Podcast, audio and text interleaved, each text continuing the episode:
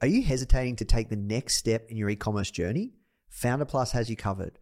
With proven frameworks tailored to your business needs for fast results, a supportive community of over thirty thousand like-minded entrepreneurs, and weekly live mentorship sessions, Foundr Plus is your key to success.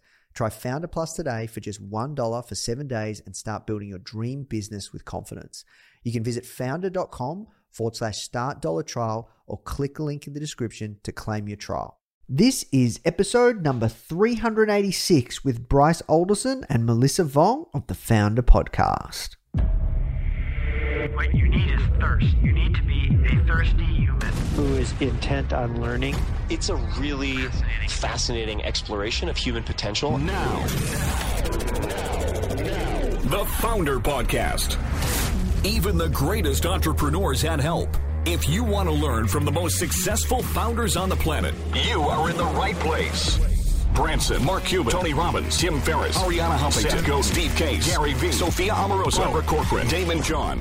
Learn from the greatest minds in business today with interviews hosted by Nathan Chan. This is not your average entrepreneur podcast. The Foundr Podcast.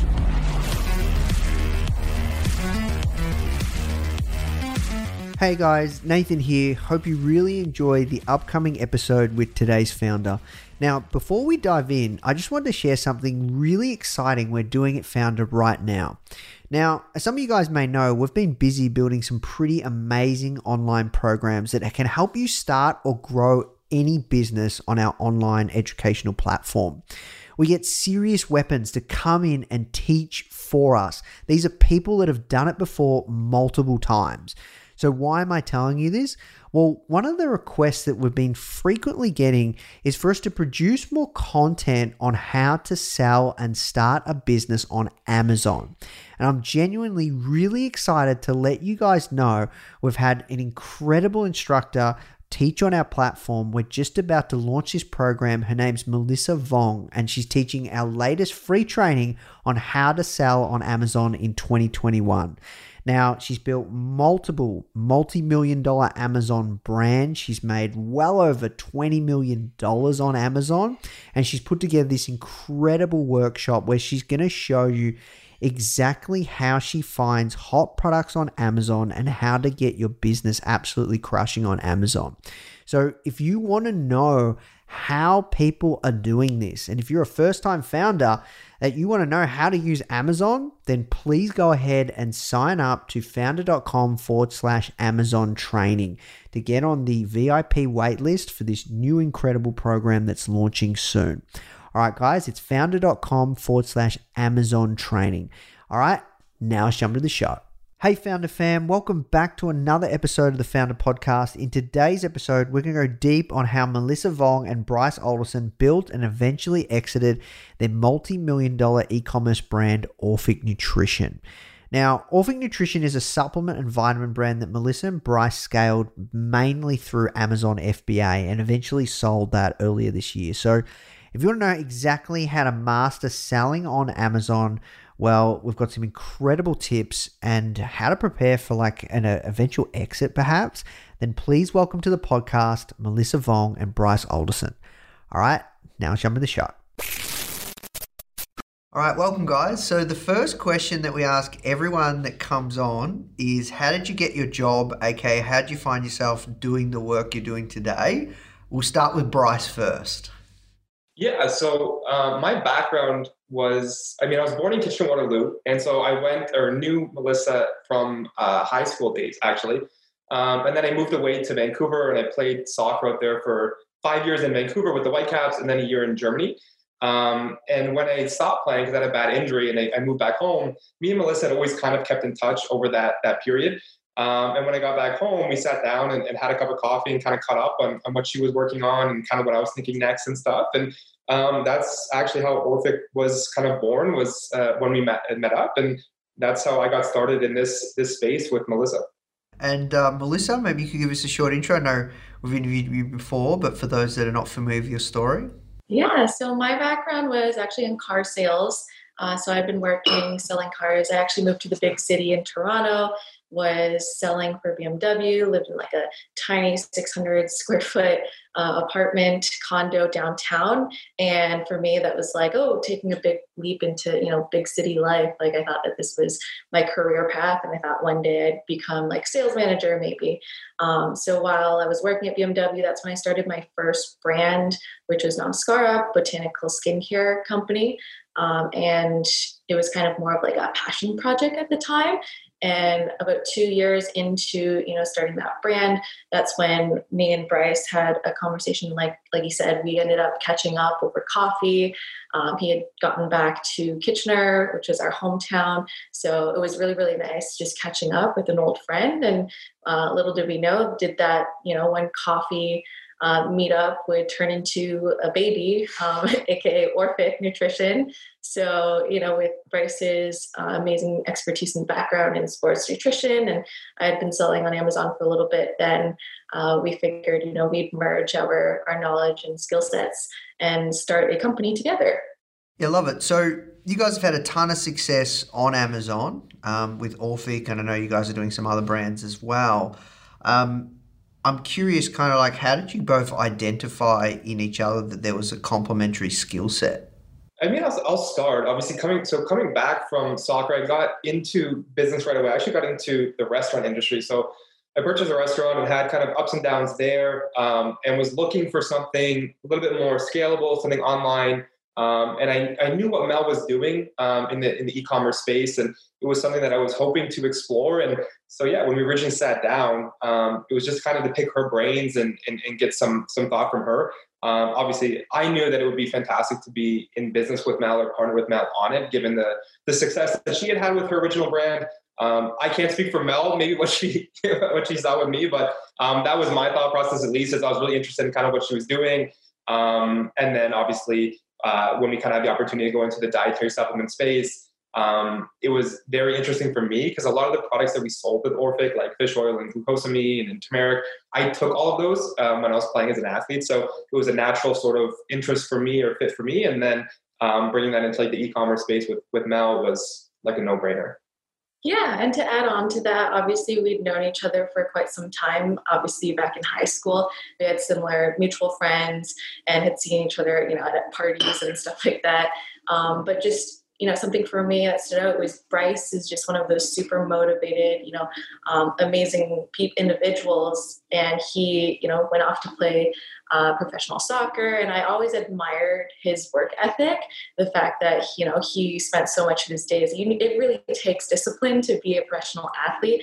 And, you know, everyone that I knew always admired the work ethic that he had. So I think that, you know, naturally, you know, working with people that are hardworking and motivate you, and uh, we even lived together at some point uh, while we were building up Orphic, and, you know, he was always up at like seven in the morning, and I'm like, damn, this guy is like, he, he's on it.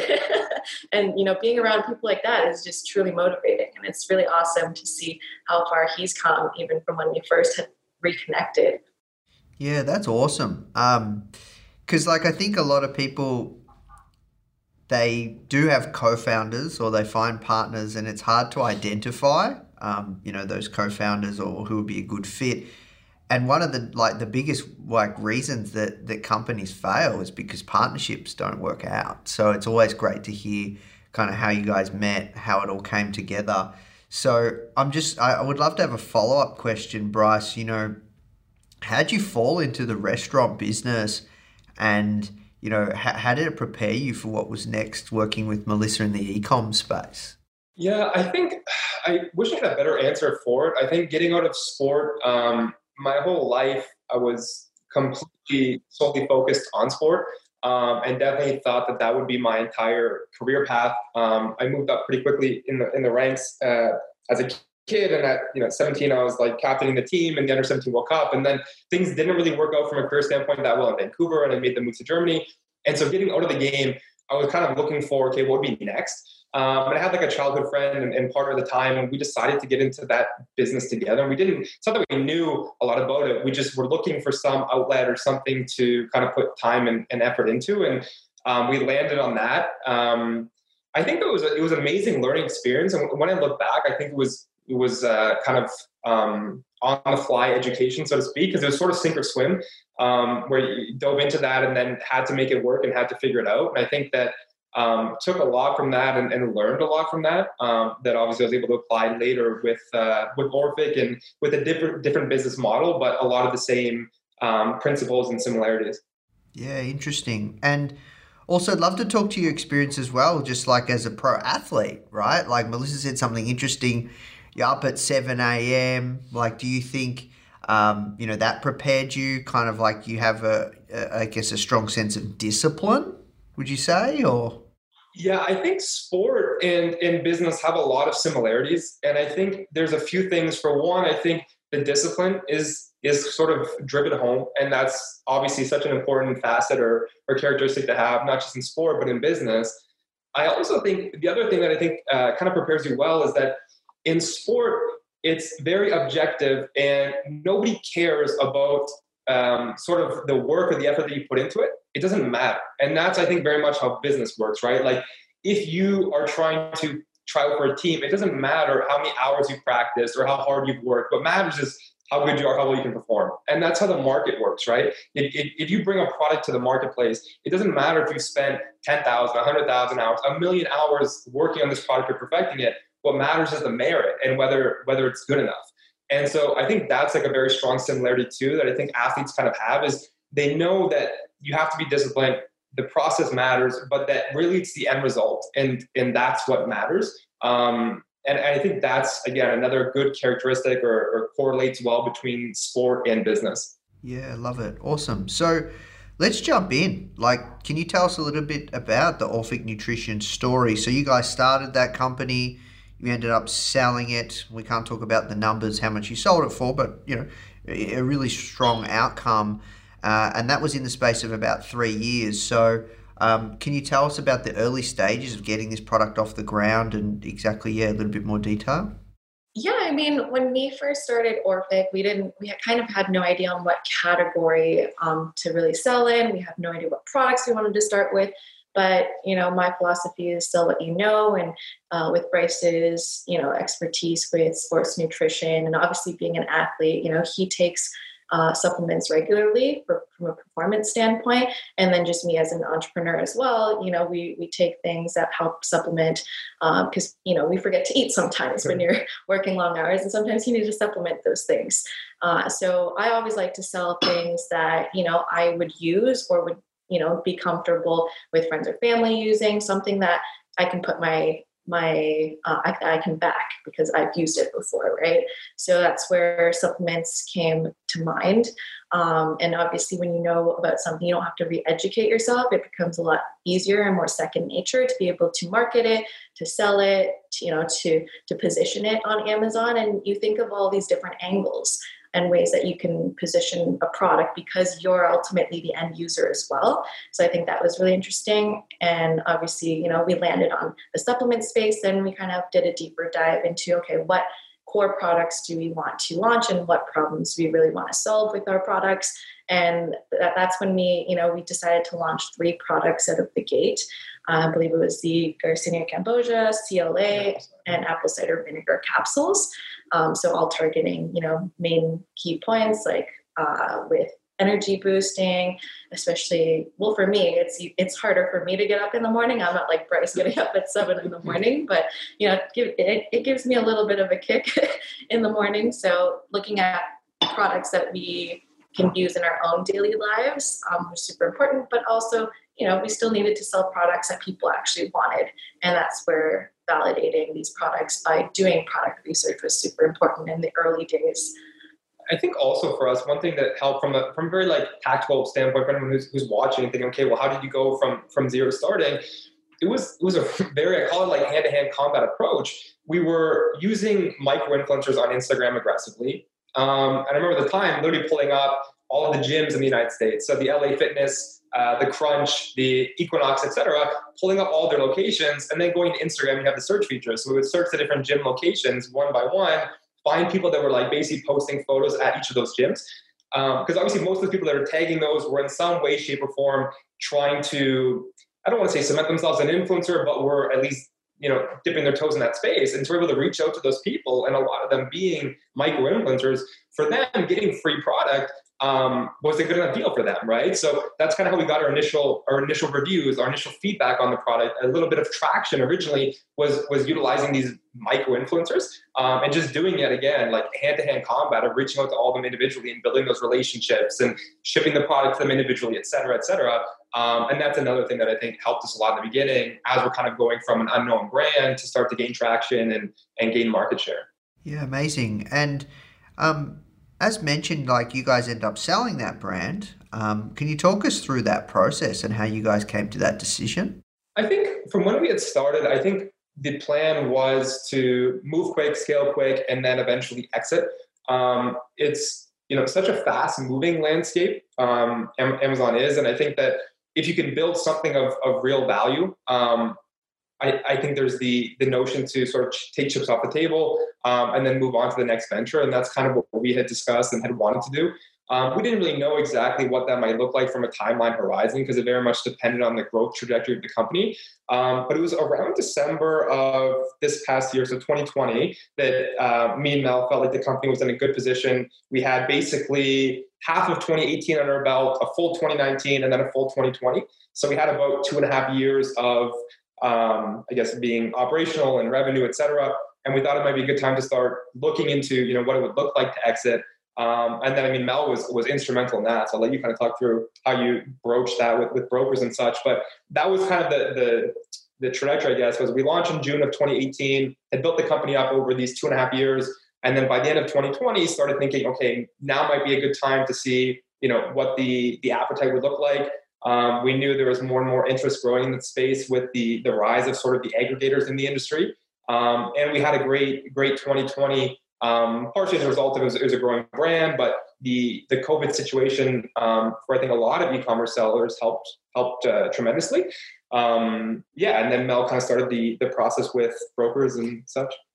Yeah, so we actually had received um, a couple like offers from aggregators or just random, you know, inbound inquiries. So we'd received like emails just basically asking, hey, like we're interested in buying your brand potentially. And I think that's what kind of kickstarted the whole idea on exploring, okay, what would this actually look like if we were to sell the company?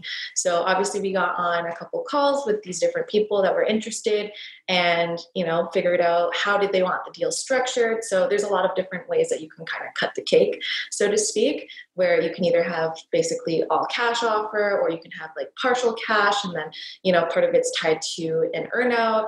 Um, you can structure it with shares, you know, or you can sell part of your company or a majority stake in your company, uh, or you can sell the whole thing. So it was basically trying to figure out, okay, what would make the most sense for us, both individually and for Orphic um, as a whole. So after exploring, you know, the couple offers that we got in the first place, I figured, okay, well, there's actually a whole list of aggregators out there that are interested in buying brands right now, specifically uh, Amazon brands. Why don't we just go and reach out to them all directly and let them know, hey, you know, we have some offers that we're fielding, but we'd like to see if this is something that you're potentially interested in. So I ended up just, you know, cold calling or cold emailing all these different aggregators.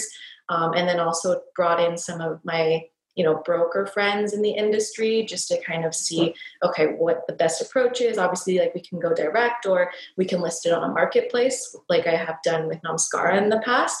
Um, and obviously, you know, going direct will save you on the commissions that a marketplace would take. So ended up, you know, doing the direct approach and um, basically kind of, you know, put the, the offers up against each other and decided what made the most sense for us. And we received a, a really great offer Um, and basically decided to move forward with that specific aggregator and, you know, get on more calls with them, figure out what their process is for buying, what their timeline is, how, you know, how long does it take from, you know, uh, starting conversations through due diligence to actually, you know, seeing money in the bank account. So it was, it was definitely a great learning experience. I think we learned a lot during that time, just speaking to the different aggregators and learning more about, okay, what is it that they're looking for? What actually brings more value and increases the multiple for your brand? So it was definitely a very eye-opening experience. Yeah, wow. Awesome. Thank you for sharing. And um, I'm curious, like I, I know uh, you guys can't really talk about much around the the contents of uh, the sale, the numbers, all that kind of stuff, but can you kind of give, for everyone watching and listening, kind of context of how big Orphic Nutrition was? Yeah, obviously it was very um, hush-hush around the deal because we have to sign, you know, non-disclosures, non-competes, all that fun stuff. Um, but I mean, with Orphic, it scaled up pretty quickly in our first like six, seven months. That's when we hit our first like one hundred thousand dollars yeah. uh, in a month. And then um, we didn't in February. In February, we had our first um, million dollar month in February of twenty twenty-one. I think it was March. Uh, or March. February or March of twenty twenty-one, we did the first million dollar month. That was a huge milestone, yeah. obviously. Just shy of a million. We were very, very close, nine hundred sixty something yeah, yeah. thousand or something like that. Yeah, so look, really large e-commerce brand on Amazon, like, and was it like, how fundamental was Amazon to the success of this brand? And did you guys start with Amazon, then move to Shopify, just for context for people? Yeah, so Amazon was our main sales channel. We did ninety plus percent of our revenue was coming through Amazon. There, there was a period in the, in the company where we were kind of chatting about, um, focusing more on Shopify, because I think in an ideal world, you'd have a more balanced um, revenue structure in terms of from your own website, Amazon, any other third-party marketplaces. Now, for us, we knew kind of where we were going. We knew what the end goal was. And so I think had the plan for, for Melissa and I been to hold on to the company for many more years, um, potentially like forever, as I think maybe some founders are, are operating, we would have put more focus on Shopify, but for us, it was very much a, a question of, you know, best resources or best dollars spent. Um, and we were having success on the, the Amazon front. So it made more sense to, for us to double down on that um, and, and, and spend all of our marketing dollars there and, and pour all of our resources into growing what's working, uh, as opposed to sort of trying to pivot or redirect those customers towards Shopify or pour more resources into trying to build directly D two C. Um, so that was kind of like our thought process on is that we, we have a system here that's working. Let's continue this, let's scale this. Um, and that's what we ended up doing. And yeah, the majority of our, our business was was through Amazon, um, which is obviously for anyone who sells on Amazon, you know, the, the trade-off is sure, Amazon has large fees and, and maybe has overbearing um, guidelines in terms of how you can interact with your customers, et cetera. But they're also bringing you this massive customer base. Um, and, and you have the ability to kind of get in front of all of these customers Um, that Amazon's created. So it's the pros and cons, I guess, of using their marketplace. Hey guys, I hope you're enjoying this episode and learning a ton. As you know, in this series, we interview some of the greatest founders of our generation to find out how they did it. However, if you're thinking of starting your own business and you want to hear from some incredible stories from everyday people like you or I who are actually in the trenches, only been building their business for maybe one year or two years, like that are building right now and they're really in the early stages, but they're getting success. You should come and check out our new podcast, From Zero to Foundr, hosted by our community manager, Molly Flynn. These are in the trenches stories from our very own successful students that have gone through some of our programs. People just like you who are deep within the process of building their very own successful business. These are the founders of tomorrow. You can find the From Zero to Foundr podcast on all platforms. And remember, it's Foundr without the E. All right, now let's jump in the show. Can you guys talk us through kind of the early days? What were some early challenges you guys faced with Orphic in the early days of that journey on Amazon? I mean, like Bryce said, we had to do a lot of, you know, combat hand-to-hand in terms of getting the first initial sales. Um, and promoting it directly through micro influencers. And obviously it wasn't, you know, a process that we had scaled at the time, but we slowly then shifted into, you know, putting systems in place. So once we um, turned to ManyChat to automate a lot of that process of, you know, usually it would be direct outreach. We'd go to like specific hashtags, like Bryce was saying, um, looking at uh, specific specific locations and gyms and tags in that sense, and then reaching out directly on Instagram. Obviously, you know, it's it's very taxing, you know, messaging these people individually. Obviously, you can start outsourcing that once you uh, start growing in revenue and want to buy back some of your time.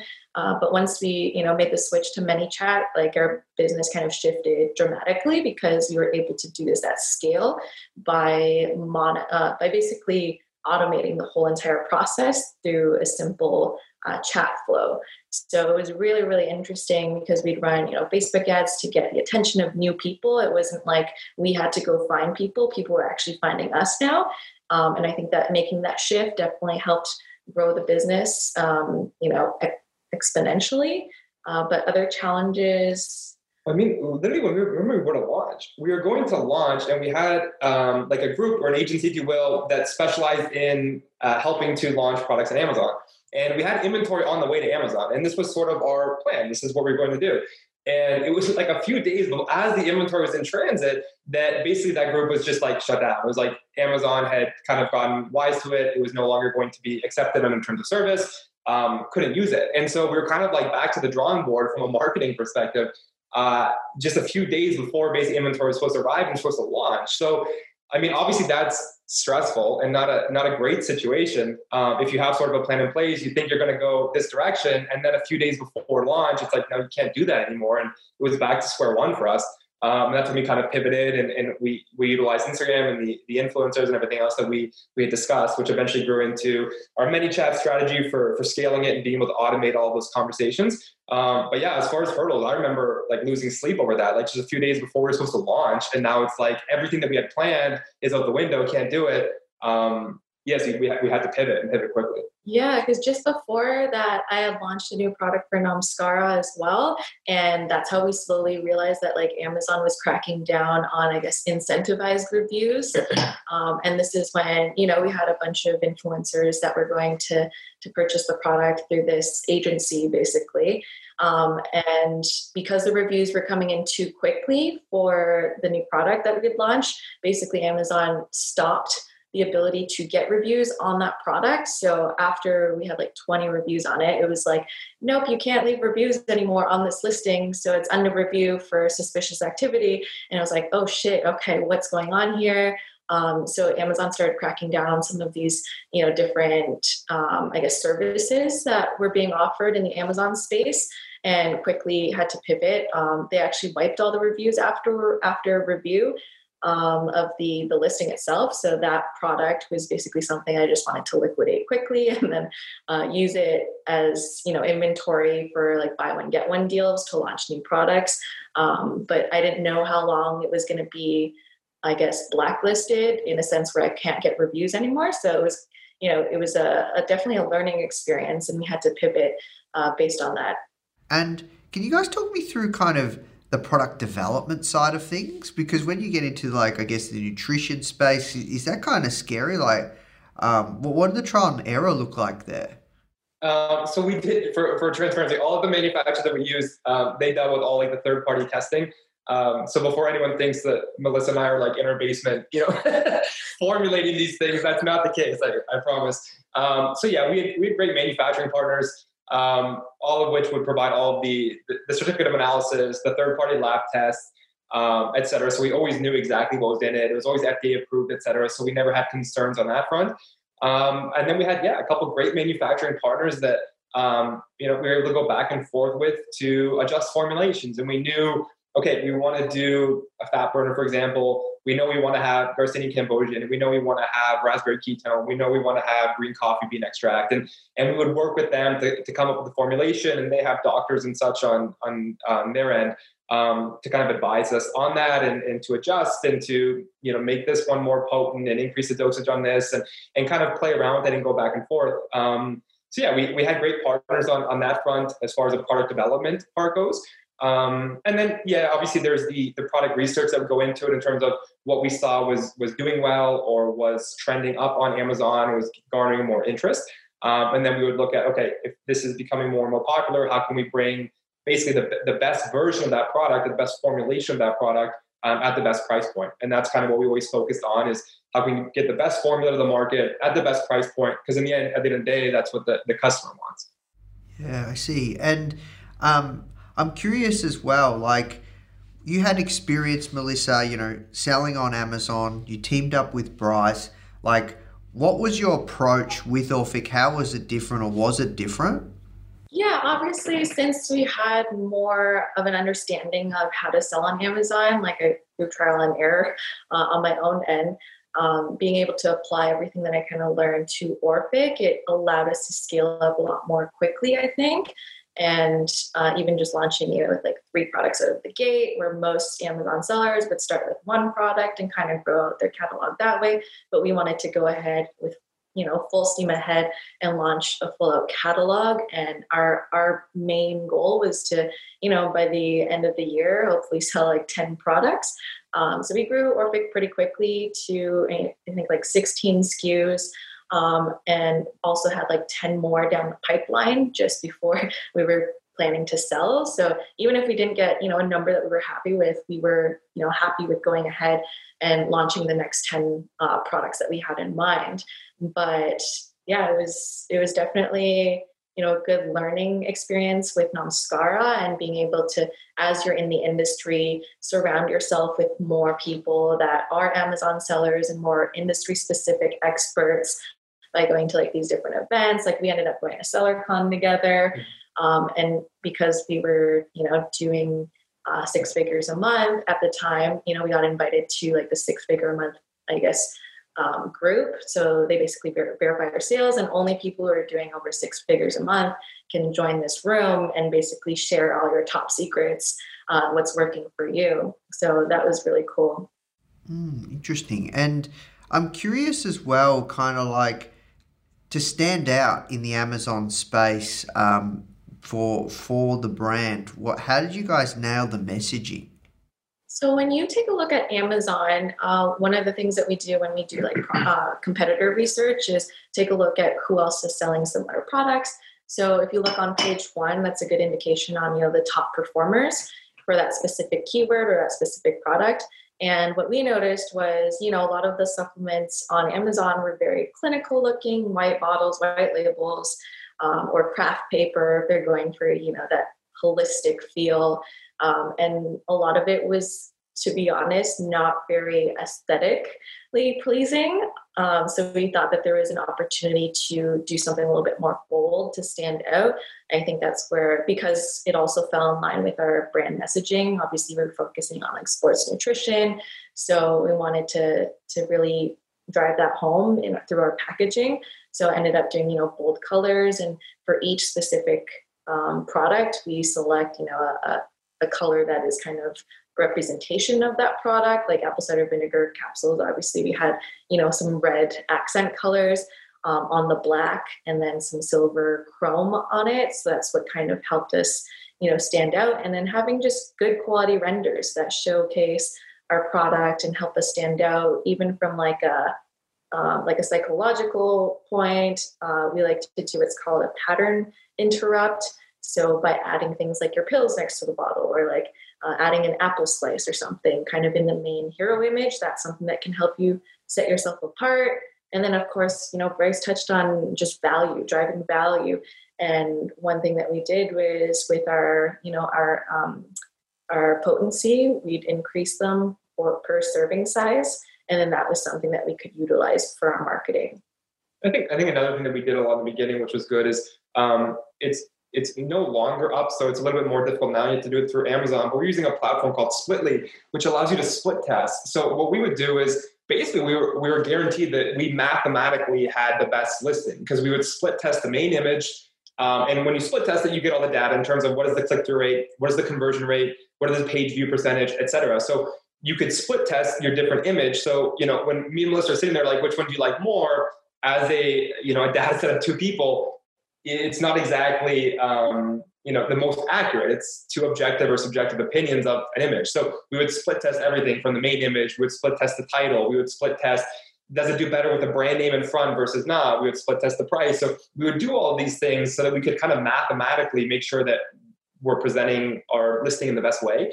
Um, I think that, along with all the other things Melissa mentioned, helped helped a lot. Yeah, love it. Um I'm also really curious when it comes to kind of, you, you mentioned something, Bryce, around the customer journey. You said with Amazon, you know, obviously um, they have certain rules around that, and and and like you don't really get to own that customer journey. How, how do you guys combat that? There are, you know, tools that um, we've kind of, or systems that we implemented, like funnels, in order to capture our customers' emails. So obviously we had like not really product inserts, but they were more like stickers on our bottle that kind of dro- drove them to a specific landing page. And that's how we were able to capture them as our own customers to then remarket to. Um, and then we also, you know, there's tools out there where you can actually scrape some of Amazon's data. It's not one hundred percent accurate, but it will basically uh, pull the real customer email, because you know how Amazon has like their masked emails on on their messaging platforms, so you really don't know who you're emailing. Uh, but there's tools that you can use, like Managed by Stats was one that we had used in the past. Um, to scrape basically the emails of those customers, and then you can create, you know, um, lookalike audiences based on it. It wasn't like we could email them directly, because obviously that's against terms of service, and uh, that's also, you know, you're not allowed to email people that didn't give you permission to email them.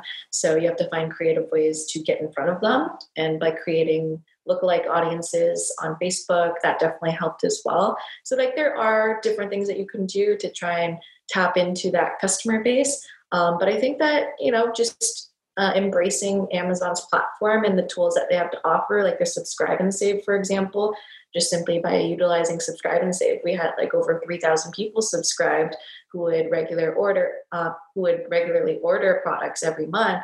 And that's guaranteed, you know, thirty, forty, fifty thousand dollars a month in revenue just from those subscribe and save customers. And then it also helped with, you know, our reorder rate. So we had customers, about forty-six percent of our customers were reoccurring repeat customers just through Amazon's platform alone. And that was huge for us. Yeah. Wow. That's massive. Okay. That's awesome. Um, love to talk about kind of the logistics experience with Amazon, because I know for some people looking out, like Amazon F B A, incredible way to build a business. Um, as we know, we've got you to teach an incredible program on our platform for us, Melisa, sharing all your experiences, but I'd love to hear from Bryce, kind of like as first timer coming into Amazon. Uh, the logistics side can be perceived as a little bit daunting. Um, what was your experience there? Can you talk to us kind of like your, your like, I guess, what did the process look like for you, and, and what surprised you?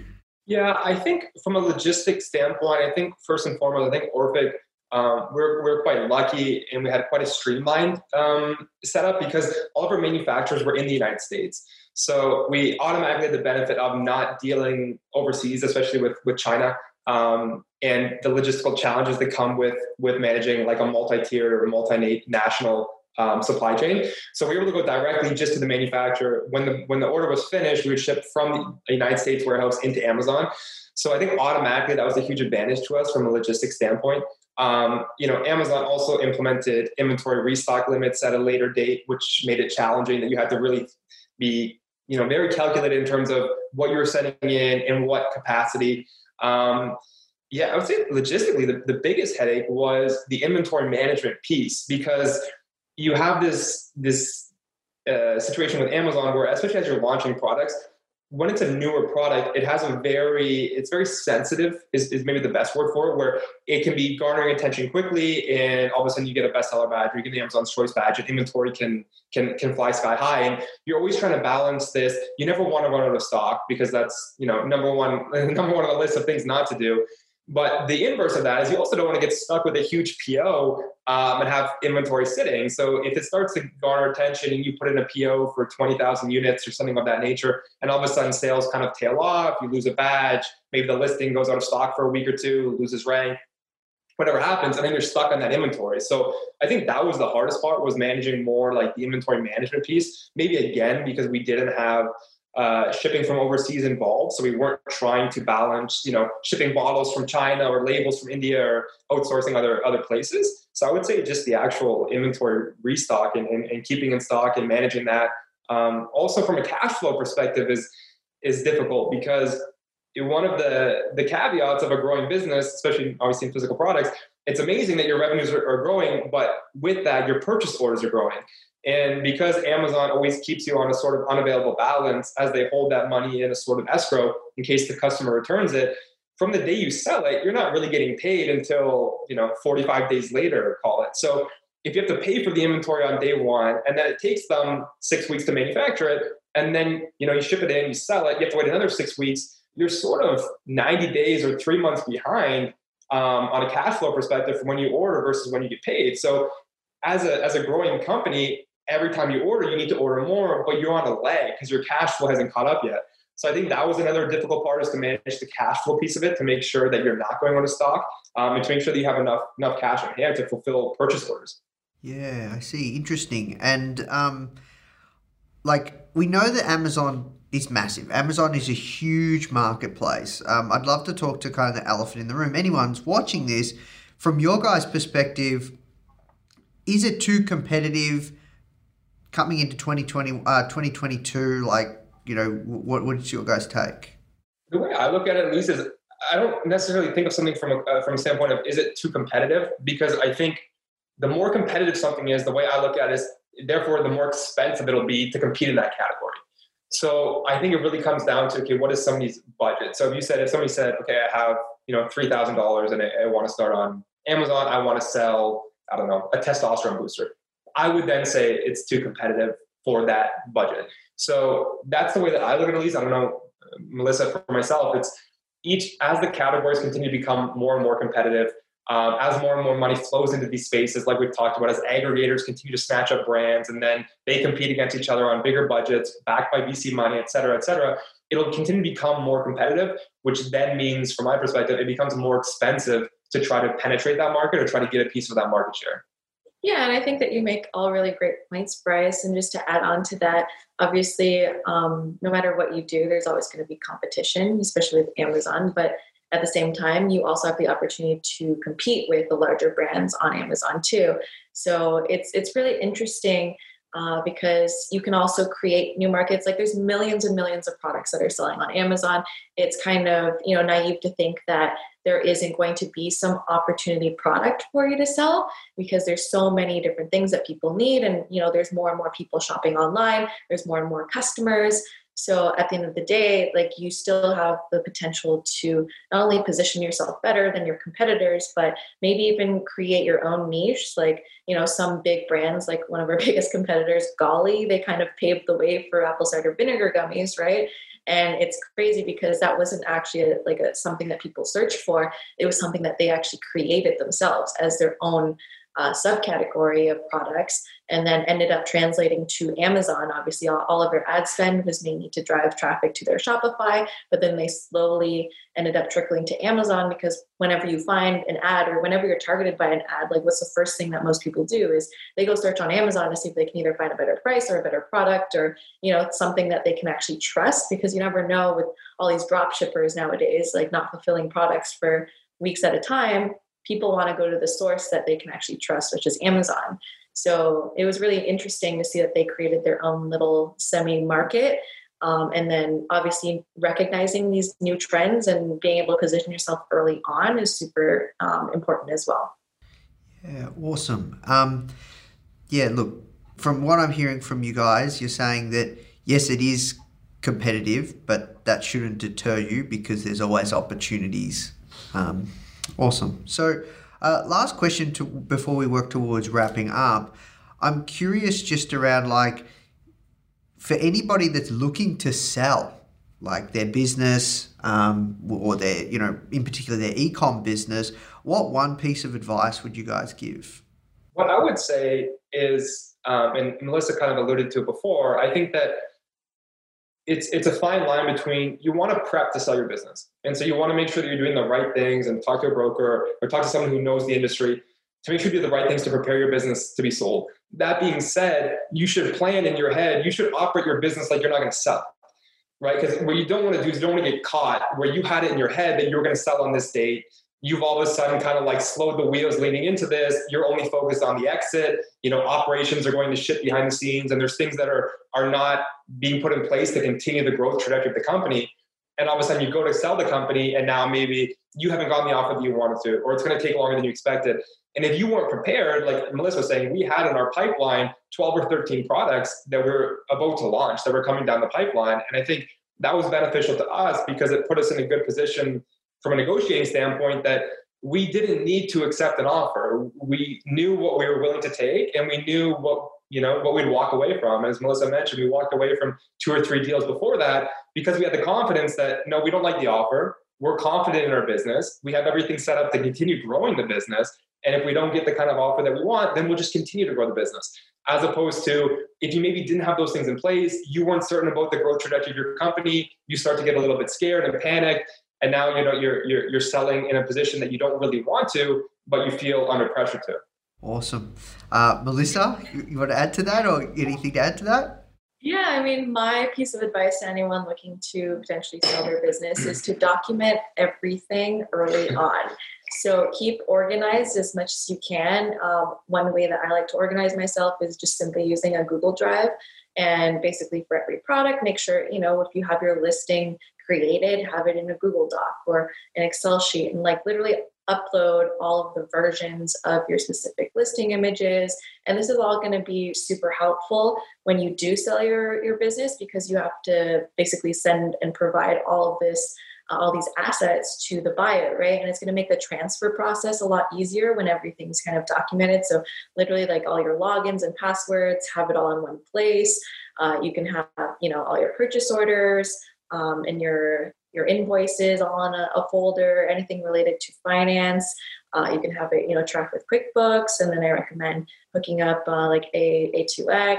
Uh, that's something that I wish that we implemented early on to help us with our books and, you know, um, having everything financially set up for when we are ready to sell. So like the way that things are itemized for an Amazon business might be different from a regular business, because you have all these other operating expenses that are related to Amazon, like Amazon fees, Amazon storage fees, uh, the referral fees, et cetera. So like having this all itemized on QuickBooks is super, super important, because then you don't have to, you know, be scrambling when you're actually closing to then put together all these financial documents. Like we kind of were running around like a chicken with their head cut off, uh, trying to get everything organized.